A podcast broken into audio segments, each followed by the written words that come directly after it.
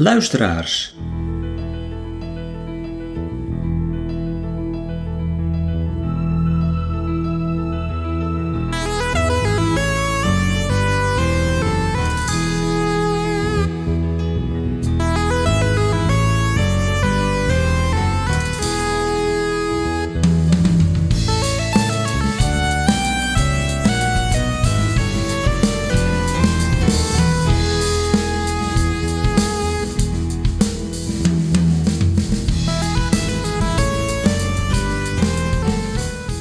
In deze nieuwe podcast voor de Vrijstaat Roots spreek ik met de Beverwijkse muzikant Ruud Jansen. Ruud maakte jarenlang amusementsmuziek. Duizenden mensen zagen hem in of rond Beverwijk. En Ruud debuteert op 73-jarige leeftijd met een eigen geschreven album en speelde ook voor het eerst een hele avond zijn eigen muziek. En dat was in de Grote Kerk te Beverwijk. Ruud, jij zegt dat je niet meer zo actief bent. En ik heb toevallig afgelopen zaterdag een uh, presentatie meegemaakt van een CD die jij hebt gemaakt. Ja. Een album, laat ik het zo zeggen. Mm-hmm. En uh, dat bestaat volledig uit zelfgecomponeerde muziek. Ja. Vertel er eens iets over. Nou, dat is, eh, dat is dus ontstaan omdat corona uitbrak. En uh, dan kun je niks meer. Zoals mensen weten heb ik een aantal groepen waar ik mee werk. Koren, een theatergezelschap. Die ik dus uh, muzikaal begeleid. En dat zijn er drie in de week. En uh, ja, die vielen ineens allemaal weg. Dus dan heb je een heleboel tijd over. En dan, moet je moet toch iets met die tijd. En constant achter je computer zitten en gaan chatten of weet ik wat voor dingen. Dat, dat vind ik ook zo'n zinloos gebeuren. Dus ja, op een gegeven moment kwam ik een oud bestand tegen. Ik denk, hé, hey, daar moest ik eigenlijk eens wat mee gaan doen. En dat was een stuk uit 1982 wat ik al een keer opnieuw had opgenomen. En toen ben ik eigenlijk een beetje gaan voortborduren op dat concept. En... Eh, nou ja, dat groeide steeds verder en verder en verder en verder en verder. En uiteindelijk kwam daar een album uit met, met twaalf uh, stukken. Intussen werd ook nog uh, onze kleindochter geboren. Dat was ook weer een inspiratie voor een stuk. En nou ja, zo is het eigenlijk allemaal gekomen. En het is, het is een soort muziek waar ik zelf uh, helemaal gek van ben. Wat ik fantastisch vind om te doen. Alleen, het is ook muziek die je in een danszaal niet kwijt kunt. En uh, omdat het, ja, het is een beetje symfonisch. Het is, het is af, uh, nogal afwisselend. En uh, toen kreeg ik de uitnodiging om van, van de Grote Kerk, waar ik samen met mijn vrouw vrijwilliger ben, um, om een zomerconcert, zomeravondconcert te organiseren, het slotconcert. Toen zei ik, nou, dan ga ik dus dit album live uitvoeren. En ik heb uh, toen de muzikanten gevraagd, uh, die aan het album ook meegewerkt hebben, van hebben jullie daar zin in? Ja, daar hebben we heel veel zin in. Dus zo is het gekomen. Het was een hele mooie uitvoering en uh, je, je zegt al, symfonische muziek. Ja. Dat is ook een van de dingen waar jouw hart ligt. Ja. je hebt in het verleden regelmatig laten weten blij en warm te worden van Exception, van Kayak, van Focus en Zeker, Thijs van Leer. Ja. ja. Ja, dan noem je ook wel gelijk mijn helden op. Ja. Uh, met name Exception natuurlijk, omdat ik uh, Rick van der Linden uh, heel goed gekend heb. wij waren zelfs goed bevriend. En we spraken elkaar gewoon regelmatig. ze hebben ook een aantal keren samen op de bühne gestaan. Mm -hmm. En Rick was vanaf de tijd dat ik als organistje in een bandje begon in 1966. Uh, en ik hem voor het eerst bezig zag, was hij eigenlijk voor mij het, het grote voorbeeld. Uh, zo moet het. Ja. Dat, dat is wat ik wil. Ja. Uh, het is er nooit van gekomen dat ik dat wat ik wilde ging doen. Want ik heb natuurlijk jarenlang in, gewoon in de commercie gezeten. Ehm, maar zo tussendoor, dan komt er toch altijd weer iets dat je denkt van ja, ik wil toch een keer zoiets. Nou ja, en, en, en dan moet je 73 zijn. En dan moet je 73 zijn. En dan krijg je eindelijk de gelegenheid Ja. om dat te doen zoals jij het zelf wilt. Ja, we gaan even terug, Ruud. Eh, In jouw jeugd, eh, je bent eh, in Haarlem geboren. Ja, Vertel er eens iets over. Jullie zaten op een bovenwoning, als ik het goed heb. Uh, ja, ik werd geboren in april 1948. Nederland in opbouw. Vader en moeder? Vader en moeder. En Nederland in, in opbouw natuurlijk na de Tweede Wereldoorlog. woningen waren er niet. Dus ja, wat gebeurde er dan? je gaat ergens in. En dat gebeurde bij de, de ouders van mijn vader. Daar mochten we dan de zolderverdieping hebben. Dus we woonden daar met drie gezinnen in één huis. Uh, opa en oma woonden dan beneden. Op de tussenverdieping woonden een oom en een tante. Wij zaten dan boven. Was je de oudste of bleef je de enige? Ik ben de enige gebleven. Okay, ja. Dus ik was de oudste en de middelste en de jongste. Kijk. Kijk, drie in één. dat is een verantwoording. nou ja, en dat heeft zo'n twee jaar geduurd. En uh, toen in 1950, dat mijn vader natuurlijk bij de hoogovens werkte, uh, als storingsmonteur, uh, kregen wij een flat aangeboden in de eerste nieuwbouwwijk van Beverwijk, de Hendrik Manderweg dus. wat nu dus Beatrixlaan is. En vanaf dat moment ben je Beverwijker? En vanaf dat moment ben ik acht jaar lang Beverwijker geweest. Toen ben ik weer naar Haarlem verhuisd. En toen heb ik een aantal jaren weer in Haarlem gewoond. En ik, omdat ik hier dus een baan had uh, bij een uh, piano- en orgelwinkel. Potgiezer. Ja, ben ik in 78 teruggekomen en ben ik hier weer gaan wonen. Ja, Ruud, eh, toen, toen was er al een uh, best wel een dramatisch uh, moment geweest in je leven dat je een behoorlijke oogbeschadiging hebt opgelopen. Ja. Dat was als klein kind? Ja, ik ben. Vertel er eens over. Ik ben nagenoeg blind geboren. Ehm, nou, ik was niet blind, maar uh, het, het, was zoiets van dat ik uh, lenzen had. Ieder mens heeft lenzen voor zijn ogen. En die van mij die waren dus uh, troebel. Dus daar zag je niks door. Die waren, dat, dat was dus niet te verhelpen. Um, dus die moesten worden weggehaald. En dan als je geen lenzen meer hebt, dan is ook de vergrotingsfactor in je oog weg. Dus werd het een dikke bril. Die had ik al op toen ik acht maanden was. Bovendien uh, voltrok zich nog een andere ramp, want ik had als kind een middenoorontsteking aan de linkerkant. En die ontsteking, ontsteking was zo ver gegaan dat mijn linkeroog dus aangetast was. Ja, en in die tijd waren er nog niet van die technieken en geneesmiddelen om dat op te lossen. Dus er was maar één optie, eruit. en dat, dat houdt dus in dat ik als uh, één oog door de wereld ging. Maar ja, in het land der blinden is één oog koning. Dus ik ben dan toch weer goed terechtgekomen. Ja. Maar wat heeft het uh, voor impact verder gehad op jouw leven? Laat, om te beginnen op, je jeugd. Nou, dat heeft een hele behoorlijke impact gehad natuurlijk. Omdat ik, als, omdat ik dus dermate slecht zag. Zeker als kind. Uh, dat ik uh, met het gewone normale onderwijs niet mee kon komen. Ik zat op de op de Cassianus aan de, aan de, grote, aan de, aan de Rome Kerkweg. Toen nog de toenmalige kweekschooldriehoek. Daar zat ik op school. En dat heb ik precies vier maanden volgehouden. Want toen werd er dus geconstateerd dat de klas was al ergens en Jansen was nog helemaal nergens. Want hij kon, ik zat in een klas met 55 kinderen. Je weet hoe dat ging in de tijd. bij meester Remmerswaal. En ehm, ik zat ergens op de tiende rij, geloof ik. Ja, dus ik heb het schoolbord niet zelfs. Ik kon niet zien wat erop stond. Ik heb misschien zelfs het schoolbord niet eens gezien. Nee. Dus. Had het ook uh, sociale beperkingen? Nou ja, dat had zoveel beperkingen. Ja, ik had natuurlijk best wel vriendjes. Ik woonde in een kinderrijke buurt. En ik had een paar hele leuke buurjongens in de tijd. Dus daar had het geen gevolgen voor. Uh, want uh, dat zei ik, de toenmalige Hendrik Manderweg. Dat waren allemaal jonge gezinnen. Allemaal hoogover mensen.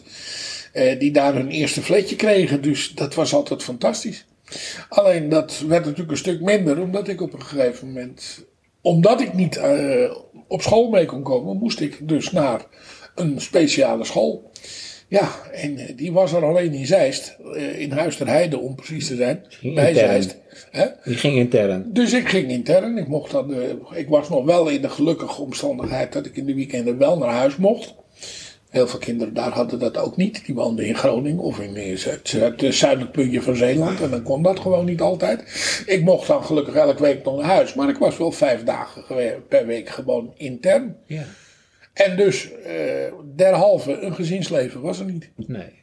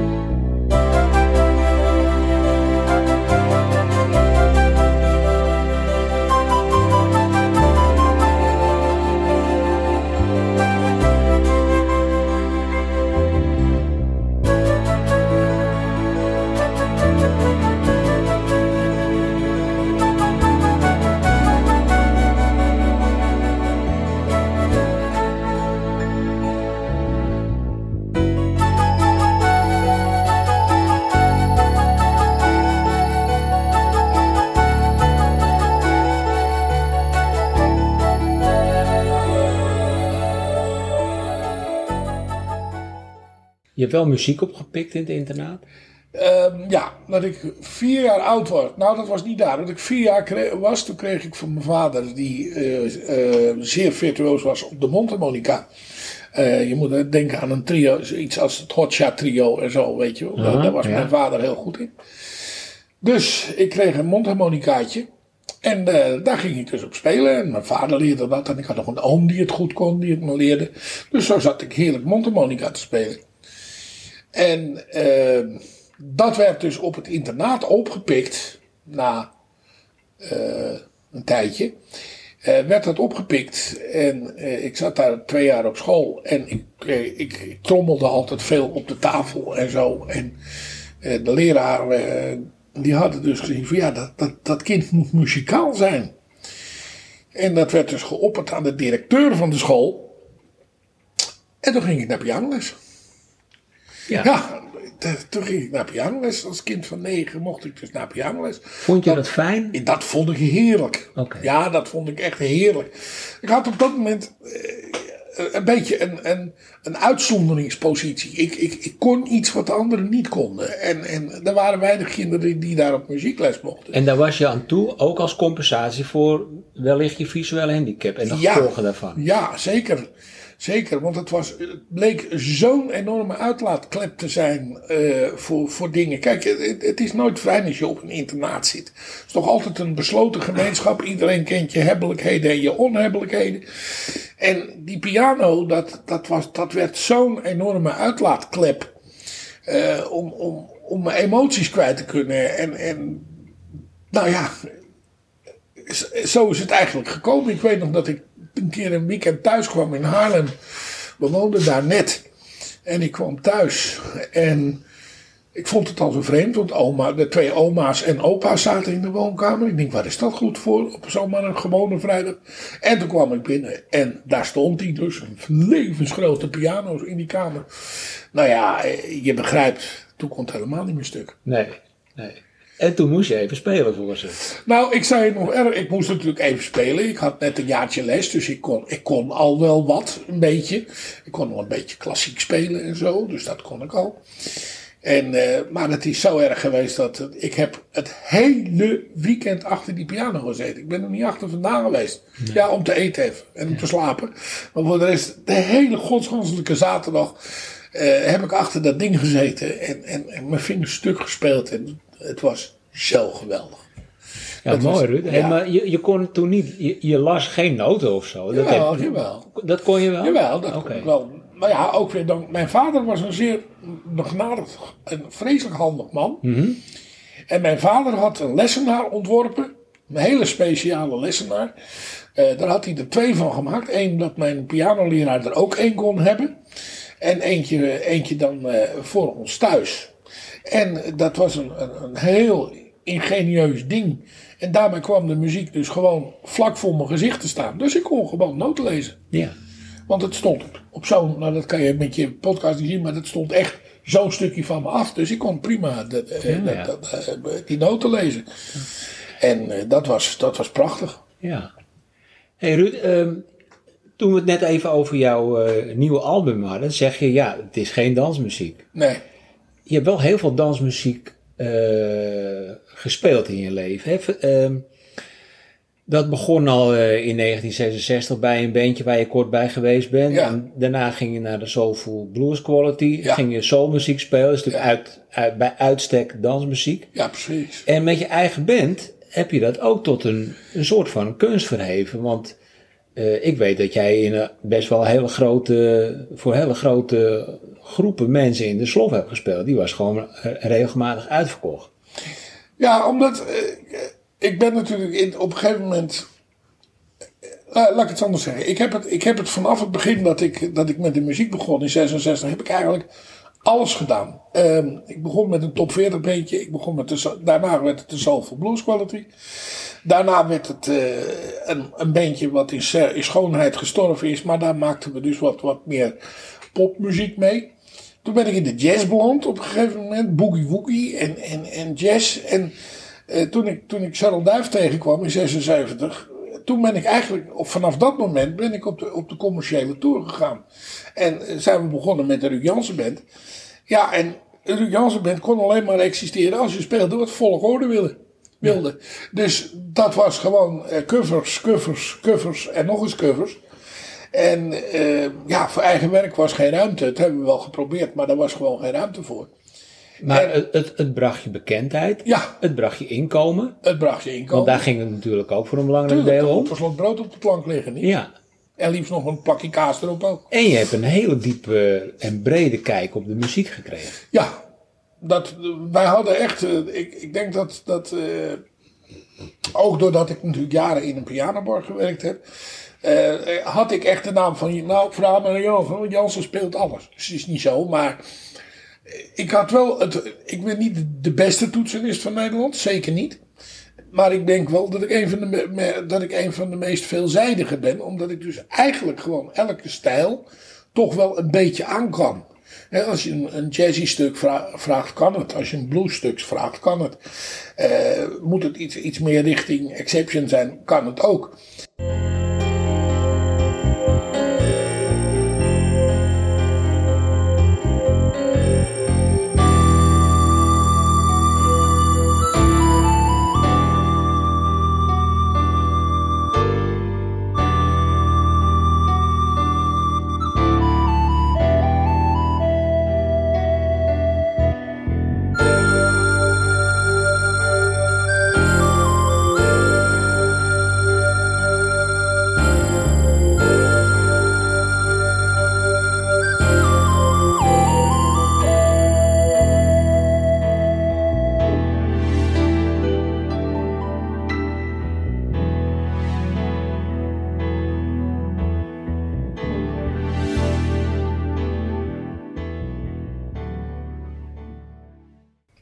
Niet allemaal perfect, maar ik heb het allemaal gespeeld. Dus ik, ik ken het ook allemaal. Ja.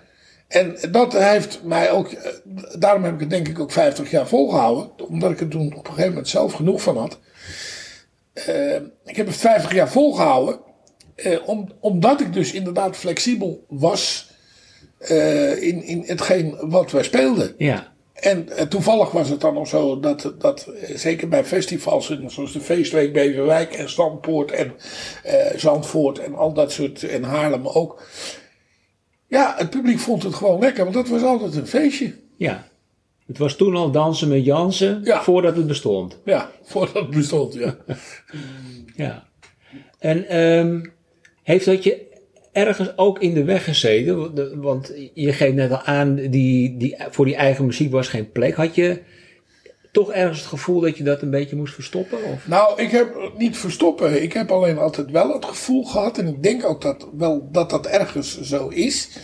Dat juist omdat je dus in de commercie zit, omdat je dus commerciële muziek maakt, omdat je dus broodmuzikant bent, om het zo maar eens te noemen, dat je dus niet altijd serieus genomen wordt.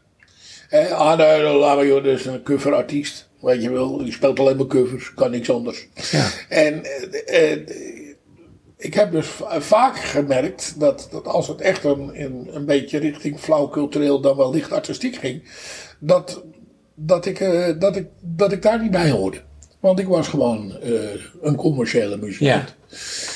En eh, ik, het leuke van alles nu is dat ik, juist ook omdat ik vrijwilliger bij die grote kerk ben, daar al een aantal dingen heb kunnen doen die ik eigenlijk mijn hele leven al wilde, maar nooit heb gekund. Nee. Grappig hè, hoe het dan Ja. loopt. Ja. Ja. Dus nou, ik ben nu als commercieel muzikant totaal niet meer actief, want ik doe niks meer. Ik heb er ook geen zin meer in. Eh, maar zo'n concert, iets doen wat, wat apart is. Ja. En, en wat een uitdaging is om te gaan doen. eh, dat doe ik nou graag. Dat vind ik heerlijk om te doen. ja. Ruud, schetsen, probeer eens je eigen karakter te schetsen. Hoe, hoe, hoe zit jij in elkaar? Wat, wat zijn jouw sterke kanten en wat zijn misschien punten waarvan je zegt van, nou ja, Ik ben eh, verschrikkelijk eigenwijs. Is dat een sterke kant vind Nee, je? Of? nou, dat, dat is, dat, is, eh, de- ja, dat is denk ik toch wel eh, een, een, een, een minpuntje. Ik ben gewoon erg eigenwijs. Dat heb ik meegekregen van thuis. Mijn vader was dat ook. En mijn moeder ook. Eh, Dat is gezellig geweest aan tafel. nou, laat ik het anders zeggen. dat mijn ouders met elkaar getrouwd zijn, is mij, voor mij altijd een raadsel geweest. Het waren twee, twee karakters die totaal niet bij elkaar pasten. Absoluut niet. Maar ja, goed, ik heb, ik heb van, eh, van, van beide dus wat meegekregen. En ja, mijn karakter is heel dominant. Uh, ik, als ik ergens ben, eh, dat, dat, dat, ja, dat gebeurt gewoon hoor. Dat zie ik niet als een goede eigenschap, maar dat, ziet, dat gebeurt gewoon. Als ik ergens bij een session ben of wat dan ook, dan heb ik gewoon binnen de kortste keren de leiding. En ze laten het ook allemaal gewoon aan me over. Uh, en dat, daar ben ik lang niet altijd gelukkig mee. Want uh, ik heb altijd wel eens gezegd, en dat is ook een van de redenen waarom ik na 50 jaar gestopt ben. Als ik het niet deed, deed niemand het. En dus, dus als er iets moest gebeuren, Jansen trok de kar wel, weet je wel. En dat wilde ik gewoon niet. Daarom vond ik ook uh, op, een, op een zeker moment uh, dat in de jaren tachtig die Soulful Blues Quality opnieuw weer bij elkaar kwam. Dat vond ik zo heerlijk. Want dan kon ik het weer een ander overlaten. Ik kon weer achter Dane Clark gaan zitten met mijn orgeltje. En lekker spelen, weet je wel. En ik hoefde niet meer te bepalen wat er gebeurde. Niks. Ik kon lekker gewoon meespelen. In de lute. In de lute. Dat vond ik heerlijk. Want bij de, ja, bij de, Jan, bij de Jansen band. Uh, er werd niet gezegd, Charles Duif is niet goed. Of uh, uh, uh, noem maar op, wie er niet meegespeeld heeft, die is niet goed. Nee, er werd gewoon gezegd, Jans is niet goed. Als het een keer een, een, een avondje eens een keer niet liep. Wat best wel eens voorkwam. En dan, ja.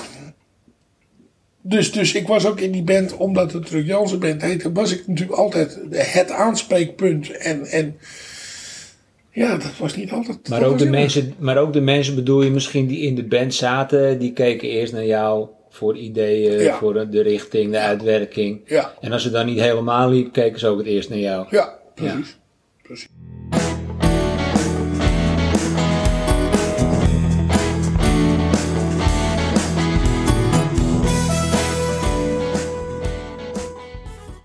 En ik had altijd, ik had altijd ja, mensen, die, mensen in de band uh, die dat accepteerden. En uh, er was ook heel weinig tegenspraak. Maar ja, uh, ik denk ook dat dat komt omdat het toch op een gegeven moment gedurende een, een, een periode die band ontzettend succesvol is geweest. Niet dat we ooit de top, de top van de top bereikt hebben, maar wij waren als coverband waren we toch best succesvol. Jullie hadden veel werk. Hadden heel veel werk. Ja. En niet alleen in Beverwijk. En, uh, nee, het hele land door. Het hele ja. land door. Tot, tot, in, tot in Duitsland aan toe. We hebben echt wel, wel uh, overal en overal gespeeld. Maar misschien ook wel door dat eigenwijzig. Uh, ja, waarschijnlijk dat je, wel. Dat je, dat je daardoor ook niet snel opgaf. Nee, ik ga, opgeven was er niet bij. Ik was, ik was uh, de, best wel redelijk fanatiek in, in, in, aantal, in een aantal dingen. Ik wilde gewoon echt dat die band goed zou zijn en dat die band succes zou hebben. En dat, dat, uh, nou ja, dat is gelukkig ook gebeurd. Ja.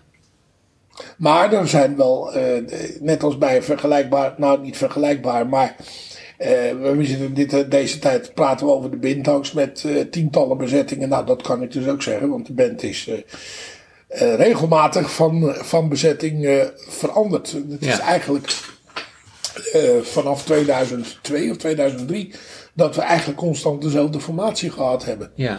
En daarvoor wisselde het nog alles. En was dat dan slijtage of waren dat conflicten of was het van alles eigenlijk? Nou, deel conflict, ook een deel gewoon dat idee, ideeën niet, niet, niet uh, synchroon liepen. Uh, ik heb een korte periode gehad dat we, dat we de Ruud Jansen superband waren. Uh, en dat er dus op een gegeven moment twee kapiteins op één schip zaten. En dat werkte dus niet. Nee. Dat werkte gewoon niet. De, de, we hadden totaal verschillende ideeën. Uh, die twee kapiteins hadden dus totaal verschillende ideeën over hoe het zou moeten. Om een voorbeeld te geven, ik ben niet iemand van eindeloos uh, repeteren. Ik ben ook niet iemand van een, een stuk perfect van de plaat naspelen. Elk nootje precies op zijn plaats. de andere kapitein vond dat dat wel moest. En uh, dat een, en als je een stuk van een cover deed, dan moest het exact de plaat zijn. Nou, dat was een van de conflictpunten. Want ik vond, je mag er best een eigen sausje overheen gooien. Waarom niet? En dan ben je ook nog een beetje creatief bezig.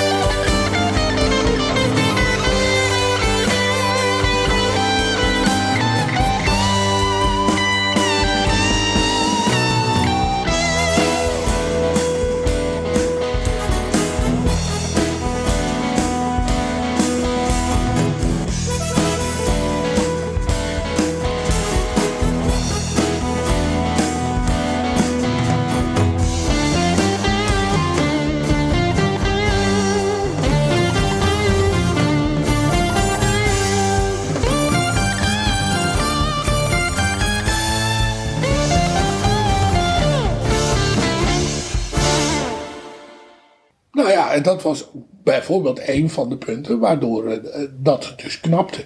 En ik dus, uh, was in 96 geloof ik, dat ik gewoon voor voldongen feit stond dat mijn hele band wegliep. En ik uh, gewoon weer helemaal opnieuw ja. moest beginnen. En het leuke is dat ik toen een formatie kreeg. Vrij grote formatie zelfs, we hadden toen zeven man. En dat ik dat nog steeds beschouw als een van de leukste bands die ik ooit gehad heb. Omdat, die, omdat met drie zangeressen en, en, en hartstikke leuke muzikanten erbij. En dat was echt, dat, uh, elk optreden was een feest. Maar dat is natuurlijk vaak, hè, als er iets gebeurt wat misschien niet helemaal leuk lijkt, daardoor dienen zich wel weer andere mogelijkheden vaak Ja. aan. Ja. Ruud, in welk jaar ben jij begonnen met eh, die, die top 100 concerten? Top 100 Eh, alle tijden. Dat was in. Ik denk 1990 of zo. Ja, zo ongeveer die periode. Want dat is ook de, de, de periode dat, dat op een gegeven moment. eh, eh, Henk Haraats bij ons als gitarist kwam. En eh, dat was wel, dat was wel heel erg leuk. Dus dat, dat, is, eh, dat is die periode. Maar is het een initiatief van jou toen geweest? Of, of heb Nee, je- had je het nee. ergens opgepikt dat het Nee. al gebeurde? Nee, het, het, het, het, het fenomeen top 100 alle tijden, dat werd al een aantal jaren gedaan in Noord-Holland. Eh, vooral eh, georganiseerd door het muziekbureau Henk Geels, zoals dat toen de tijd heette. Ja, ja. En die deden dat in Middenmeer en, en, en nog ergens. En dat breidde zich dus op een gegeven moment uit. En eh, onder andere dus door Henk Haanaert eh, kwam mijn band daar ook in als, als een van de optredende bands. En toen werd het dus onder andere ook, omdat we, nou ja, ik weer uit Beverwijk kwam, breidde het zich dus uit naar, naar de, toen nog de Nieuwe Lof. ja. Eh, maar het was in Noord-Holland was het al een, was het al een, eh, een fenomeen. Maar het ging hier ook als een tierenlier, Ja, toch? ja, het was geweldig. Ja. Het waren geweldige, geweldige middagen. We middags om twee uur beginnen en we waren om twaalf uur s'nachts klaar. Dan hadden we met vijf bands hadden we honderd nummers gespeeld. Ja.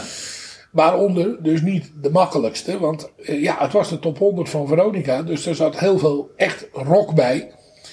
Eh, dus je moest echt wel wat kunnen. En er, er moest echt ook in korte tijd eh, best wel eh, eh, behoorlijk moeilijke nummers worden ingestudeerd. Wij waren bijvoorbeeld de eerste band, in, nou zeker in Noord-Holland, die het presteerde om de Bohemian Rhapsody helemaal live te spelen. Kon Queen zelfs niet eens. Wij deden het wel. Ja. Maar daar zijn wel een paar uurtjes studie in gaan zitten. ja. Maar dat is jou ook wel toevertrouwd. Ja, ik vond dat zo fantastisch. Die gitarist had al die partijtjes eh, uitgezocht en, en opgenomen.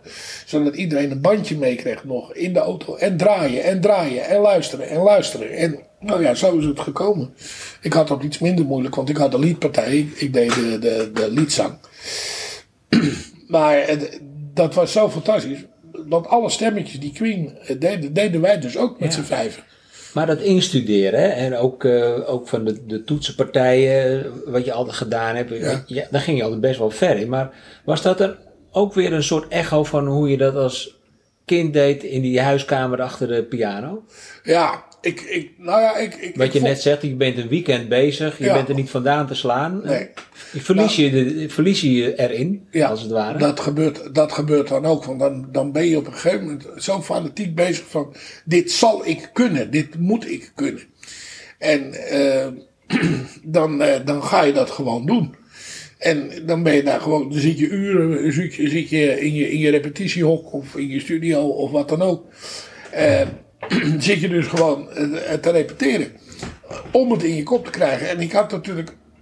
eh, het nadeel dat, eh, doordat ik nou helemaal slechtziend ben, eh notenlezen was voor mij niet zo'n optie. Dat, ik, kon, ik kon heel slecht avu spelen, omdat de vertaling van zien naar de hersens toe, dat liep bij mij te traag. Dus voordat ik die noten, het notenbeeld herkend had en dat ik het dan moest spelen, daar, had te veel, daar was er veel tijd voor nodig. Ja. Dus voor mij was het, eh, ik hoor het wel. En ik, ik kan op het gehoor zo- zoek ik het, zoek ik het nummer tien keer zo snel uit als dat ik het, als dat ik het moet lezen.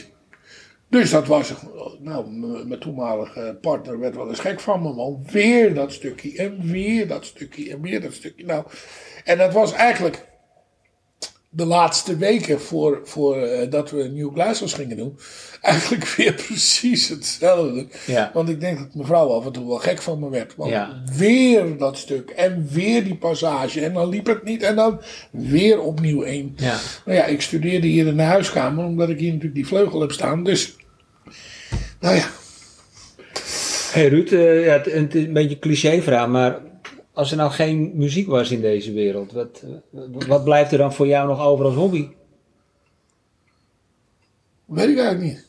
Ik kan me dat niet, ik kan me dat niet, ik kan me dat gewoon niet voorstellen. Ik denk dat als ik geen, als ik niet op een gegeven moment ook door een, een, een bepaald familielid gepusht ben om iets te gaan doen, waardoor ik dus bijvoorbeeld ook in, in de orgel- en pianoverkoopwereld terecht kwam. Dat heb ik altijd te danken aan een oom van me. Die me daarin gewoon gepusht heeft. Gewoon me- mij inschreef voor een concours. Je gaat meedoen. Ik wist van niks. Ehm, dan had ik denk ik, een, een, eh, zo realistisch ben ik wel, dan was mijn leven A, heel saai geweest. En B, was het 12 ambachten, 13 ongelukken geweest.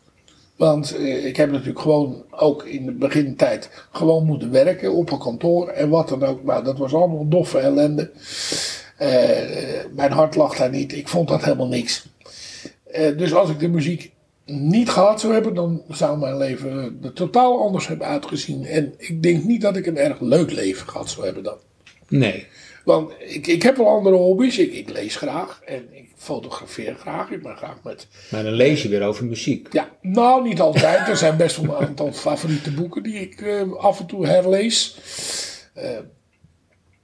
Eh, maar, eh, en, en, en ik hou ook van filmen. Dat heb ik ook jaren gedaan. Eh, video en Super 8 en al dat soort dingen. Waren leuke dingen.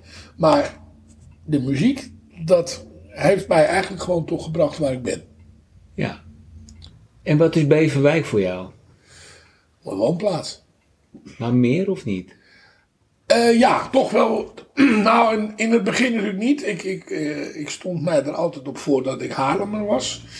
Maar ja, op een gegeven moment, eh, ik woon hier nu sinds 1978 continu. Ja, en eh, je gaat je toch bezighouden met, met, eh, met de plaats waarin je woont. En, en je wilt dat die plaats waarin je woont, dat die gewoon zo mooi mogelijk is. En dat, nou ja, dan, dan ga je dus met bepaalde zaken bemoeien. Dus zelfs nog korte tijd ge- gemeenteraadslid geweest. Eh, dan ga je dus met bepaalde zaken bemoeien. En, en, en dan zeg je van ja, eh, dit kan beter. En dat kan beter. En dat kan beter. En dat is goed. Eh, ja, en het, het is toch uiteindelijk je woonplaats. En ik vind het een leuke woonplaats. De Grote Kerk heeft denk ik een, inmiddels een warm plekje in je hart. Ja, dat zeer zeker.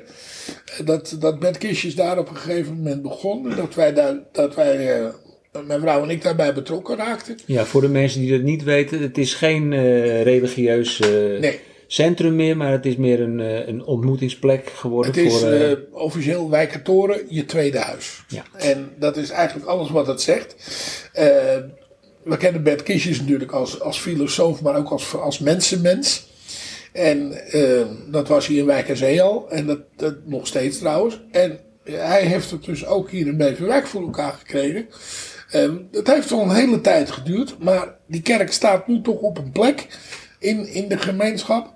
Dat je nog steeds meer mensen, steeds meer mensen gaan er gebruik van maken. En het is natuurlijk al lang geen religieus ge- gebouw meer. Het is gewoon echt een ontmoetingscentrum. Eh, eh, we noemen het ook wel de Mensenkerk. Het is gewoon een, een, een ontmoetingsplaats geworden waar culturen elkaar tegenkomen. ben je Waar- erin gestapt of ben je erin getrokken? ik ben er, eh, we zijn er vrijwillig ingestapt. We zijn toen op een gegeven moment voor iets gevraagd. En eh, nou ja, toen, toen eh, zijn we gewoon blijven hangen. En het is buitengewoon de moeite waard. Ik heb dat met meer dingen. Wij hebben een aantal dingen waar wij als vrijwilliger aan verbonden zijn. eh, zowel eh, mijn vrouw als ik. Dus de Grote Kerk.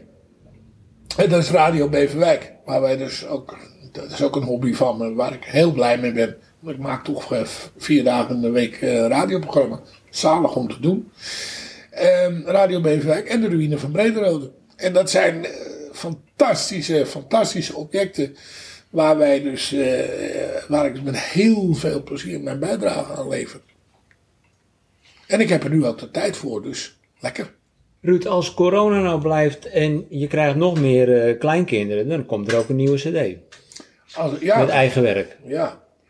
Nou, ik zei Want je geeft eigenlijk aan dat dat komt door. Ja, maar ik, ehm, ik, ik sluit dat niet uit. Uh, mijn gitarist, eh, de gitarist waar ik altijd mee werk, Paul Bakker, die had al gezegd van... Jij moet doorgaan met componeren. Maar ik ben niet iemand die zegt van, nu ga ik componeren. Dat kan ik niet.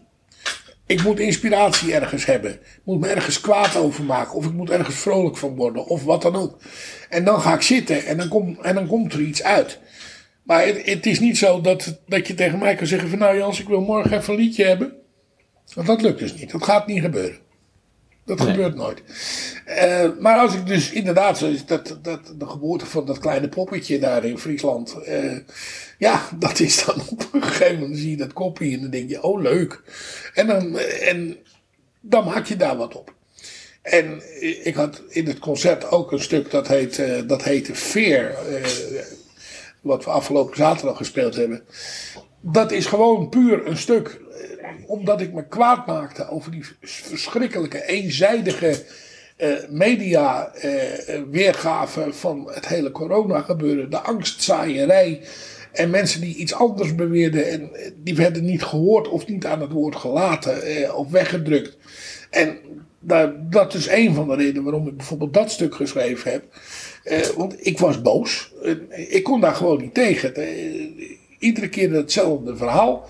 Maar mensen die iets anders beweerden en het tegendeel beweerden, die, die kwamen gewoon niet aan, aan, aan bod. En dat vond ik, dat vond ik, vond ik verschrikkelijk. Mooi, dan besluiten we deze podcast met een fragment van dat nummer. Dankjewel Ruud. Graag gedaan.